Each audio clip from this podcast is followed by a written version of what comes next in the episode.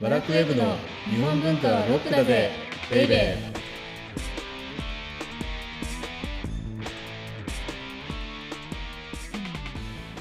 こんにちは。バラクウェブ編集部スタッフ、先入観に支配された女、サッチーです。バラクウェブ編集長セバスチャン高木ですあの皆さんご存知ないと思うんですけれどもはい。前回のあのなんだっけ特典音声はいはいオー。ディオブック .jp で聞いてくださってる会員の方ですかはい。その方は聞くことができる特典音声でサッチーのおすすめの本を ねあのはい。紹介してくれたんですよ、美術の物語って素晴らしい本を。はいはい。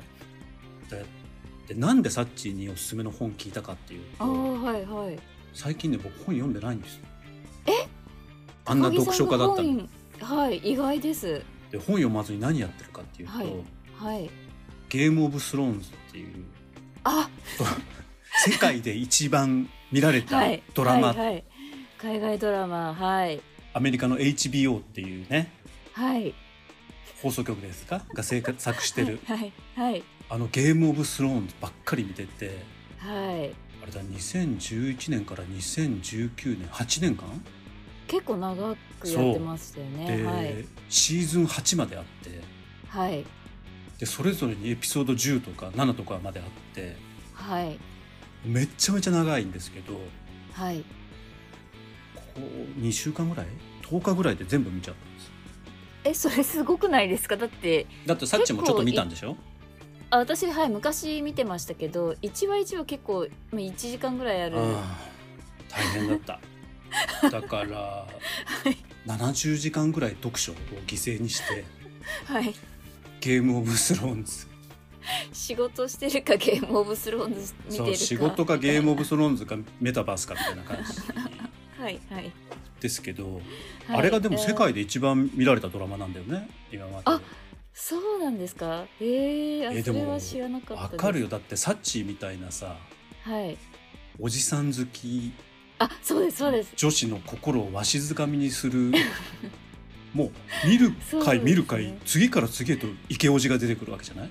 そうですねしかもシーズン1から出てくるそ出うてらっしゃる方がどんどんイケオジになってくんでだすんよだんイケオジになっ てくるそうそうそうそうそれでちょっとドリフみたいにはい毎回毎回ちょっとおりお色気があるんですよねあ確かにそうですねだから セクシーシー男ンがのお客様はセクシーシーンででしかも骨太の脚本でしょ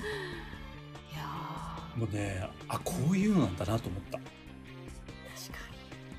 に売れるドラマ世界的に売れるドラマの筋書きが分かりましたあーでも結構複雑な世界観そうをこれ複雑な世界観骨太の脚本池おじお色気っていう4拍子揃ったドラマなんですよあ。そういうことなんですね、うん、私の分かってないでそれで も見てたんでいや、はい最終回はちょっとまああのちょっとまあはい釈然としないものが残りますけれどもうん勉強になりました。うんそしていかに当番組がそれと真逆にある のか、池おじもいなそうでいすねお色気もない骨太でもない、毎回テーマも設定してない。あーはい反省していままあす。でも逆張りでそうですすかねら、はいいつもはい、私どもはということで、はいこの番組は、日本文化は高尚なものという先入観に支配されている人々を解放し日本文化の民主化を進めるという崇高な目的のもとお送りしています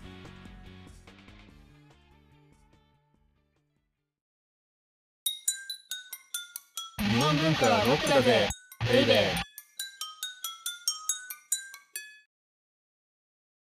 で今日のテーマははいじゃじゃん最後に武尊の俳句を味わおうですいよいよはい味わい尽くしたいですねもうこれが与謝武尊最終回といういやーでも俳句がね良すぎてねえー、終わるかあな、そんなになんですね。あ、じゃあ高木さんが今回は選んだ、はい10句はい。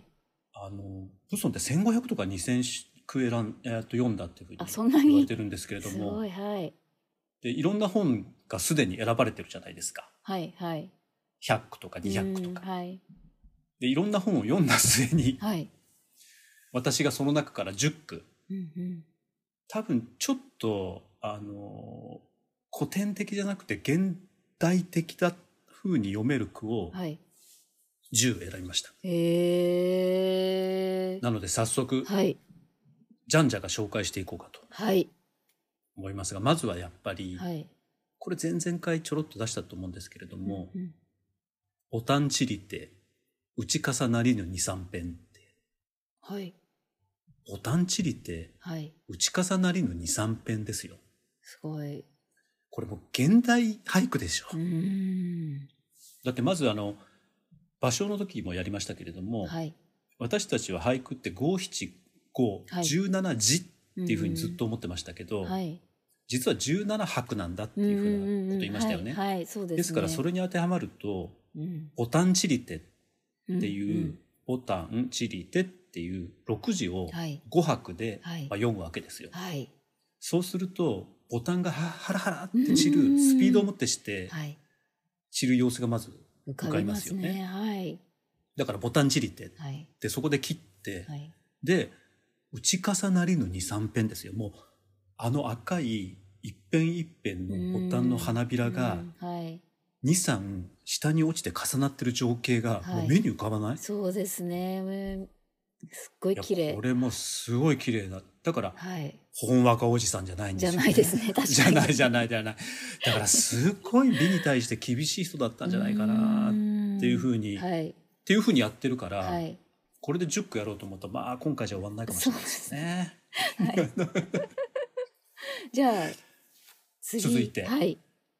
えー、ゆく春や春巡として遅桜おー。春巡ですよはい。あこれ春巡春巡だよねはい。あの迷っちゃうやつはい。うんうんうんうん。これね漢語をねはい。俳句の中に読み込むっていうのもはい。与謝武尊の得意技なんですよあ、そうなんですね。まあ、前々回の時も、あの、漢文も混ぜた。そうそうそうそう、うんあの漢詩をね作品はい。一つの詩の中にはい。七五調を漢詩、うんうんうん。えー漢詩の読み下しを混ぜて詩を作るうんっうんんていうふうに言いましたけれども、はい。この一つの徘徊のレンが俳句の中にもう混ぜるんですよだって「ゆく春や」ときたらはい。なんとなく柔らかい言葉来ると思わない、確かに。それが「春巡としては」い、で「遅桜」だから桜が春巡しちゃうんですよあ俺散っていいのかな、いいのかなって、うんそれで「ゆく春」っていうのを表現してるはい。だから今だかってねそはのい桜がし散る様を「春巡」っていう言葉で表現した人でいるっていう話なんですよ確か多分ねに。はい。あの芭蕉とはい。なんで武尊が並び立つかって言ったらはい。芭蕉は今の俳句につながる世界っていうのを作ったと思うんですけれども、うんうんうん。はい。今の俳句の手法ってその多くが実ははい武尊が編み出しちゃってるんじゃないかなと思って、おー例えばその前の「ボタンチリて打ち重なりの23編」であれば、もうはい写実性はすごいですよね。うんうんそうですね。はい。でこの言葉の取り合わせとして「はいゆく春」と「春巡」っていう言葉を組み合わせちうゃう、んうんうん。その妙なこの五感があるでしょその言葉の組み合わせとしてはで、こういうようなのは武尊が得意分野だとしたそうんでですすよねね。はい。へーはい。で次はい。 3句目がですね「菜の花や月は東に日は西に」いあーこれも前々回紹介しましたよはいそうねですね。はい。やこれもだから視点の大きさですよ。そうですね。これは、なんか、ではい。視点の大きさを際立たせてるのが はい。小さな小さな菜の花なんですうよ。ん。中心にいる菜の花が。でしょだって、はい菜の花を通してはい。いきなり月と太陽の話にしちゃうんですよ、うん、うんすごい。ちょっと僕ねこれをね読むとはい。 「はじめ人間ギャートルズ」っていうアニメのオープニングを思い出しちゃうんですよねあー、なんか、エヴァあオープニングじゃないわ終わわりの歌だった間終違わえり。え、た何ですかどんな歌なんですかあのね「何にもない何にもない全く何にもない」へえって。いう歌「生まれた生まれた何が生まれた」っていう歌があってへえ。それをねそのそ壮大なこう感じなんかポカーンとした感じをねこの俳句読むと思い出しちゃうんですよね。おーだから、確にはい今の我々が読んでもはい味わい深いし、うんうんうんそうですね壮大さを感じさせるだからはい非常に現代性を持ってるのが、うんうんうん武尊なんですけれどもはいで次の句もねはい多分そういう意味じゃ現代性が非常にある句でうん「春の実ひねもすのたりのたり」かなこれもよく聞きますよね、はいこれも聞いたことあります確か「ひねもすのたり」っていうようなはいあの店が結構あると思えー、うひねもすっあて終日っていうことですよねそうなんだうんうんはいだから春の実と来てはい一日中何したかって言ったらうんのたりのたりなんですのよたりのたりその言葉がいいですねのたりをねうん重ねてくるんですよ、そうすごいまあ、17泊って言いましたけど、まあ、17時でもいいんですけれどもはい17時中はい17時って相当短いですよねいや短い中でそのうち6時使ってのたりのたりってうんうんだからこの辺りの緩急のはいつけ方ですかはいだって春の海ひねもすでしょはいそれの情報量とはいのたりのたりの情報量のこの違い、うんうんうんうんでしかものたりのたりの後カナだから切れ字だからね、はいそうですね うんうんもうだから終わりの方ははいのたりとしか言ってないわけです、そう本当にいやだからなおさらでもその「のたり」っていうのが効くなと思って、聞きますよね、はいこれすごい好きです。春の海ひねもすのたりのたりかな、はい、でその前の菜の花や月は東にうん日は西に、うんこの一回聞いたらもうずっと覚えてますようんうんね、そうですねうん確かにで今回は多分もうあとはい1個しか紹介しません、なのであそうななのんで、ですね、最終回じゃありませんでした はいなんですけど、 はい気になるじゃあ次は、はい、今日の最後の5句目はですねはい「遅き日の積もりて遠き昔かなああ」これもだから積ねもやっぱりて遠き昔この「菜の花」と「春の海」と「はい遅き日の」って僕にとってこうなんか三部作みたいになってて、ああなんか視点の大きさとか時間の流れっていうのをはいこのあの手この手で表現だからうんうん前回「時をかけるおじさん」っていうふうに言いましたけあど、あはいはあい前々回かなはいだからね時間の描き方がすっごいうまいんですよう武尊ってーん確かそのに今日最初に紹介したはい「ボタン散り」って「はい打ち重なりぬ二三編」っていうのはうんボタンが散ってはいハラハラって落ちて重なるまでのものすごい刹那の時間でしょそうですねはいうんうんうんだけど菜の花は月が東に行って日は西に行く、うんうんで春の実ひねもすのったりのったりかなっていうのは春の実の前にいる一日の長さとかゆったりした気持ちはいこの遅き日の積もりて遠き昔かなっていううん日が積もってくわけですよ。そうですねこれもいいですね日一日が一日はい一日日が積もっていって、それが積み重なって遠い昔になってるってこれ個人のあのうん思いでもあるし、うん自分の、うんはいこれこう人間の歴史そのものじゃないそうですね、だからいやなーんかね、それがなかなか 武尊のすごいところではい個人の体験としてもあるいは見たものとしても読めるしはいこのなんか人間の普遍性みたいなものも読んじゃうんですよ。そうですねなんか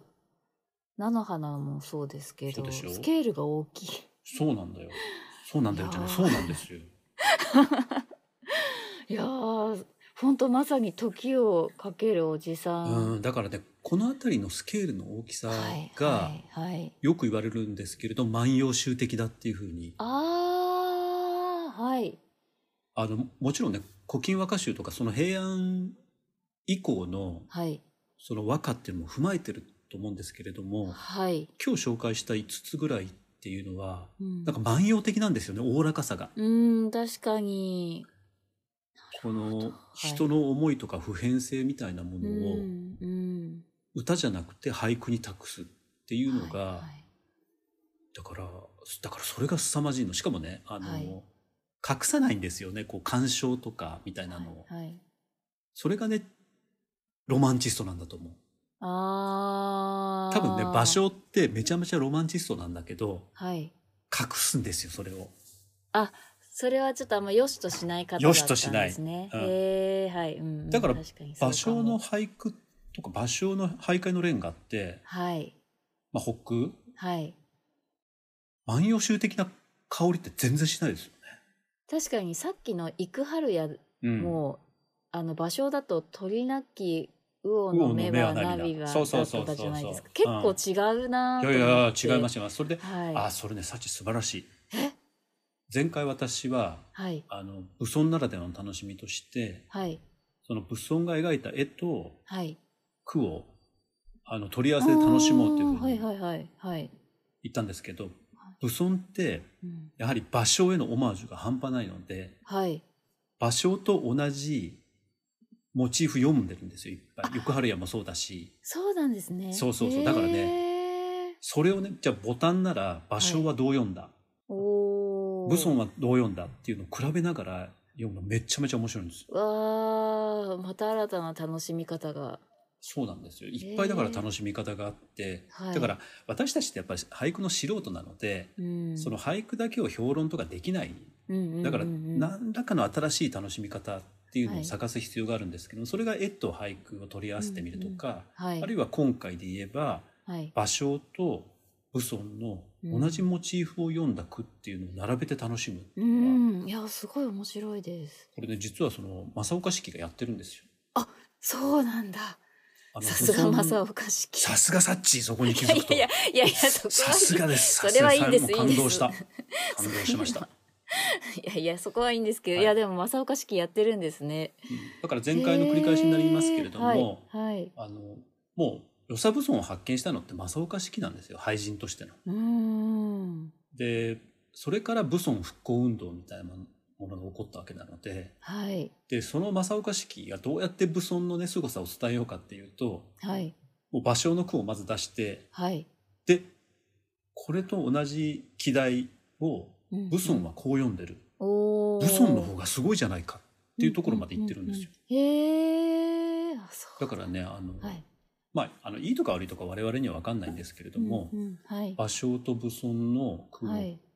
比べながらうん。読むっていうのはめちゃめちゃ面白いので、うん、はい。ぜひそれはやってほしいうんうん。。と思いますす。あの楽しい本当に面白いんです。うこん、はいなんか新たな楽しみがまた一つ増えました。れ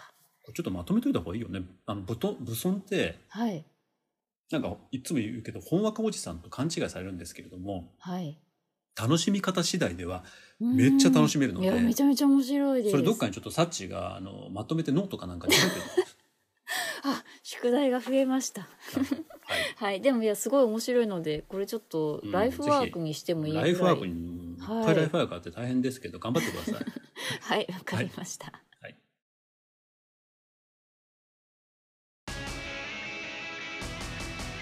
日本文化はロックだぜベイベー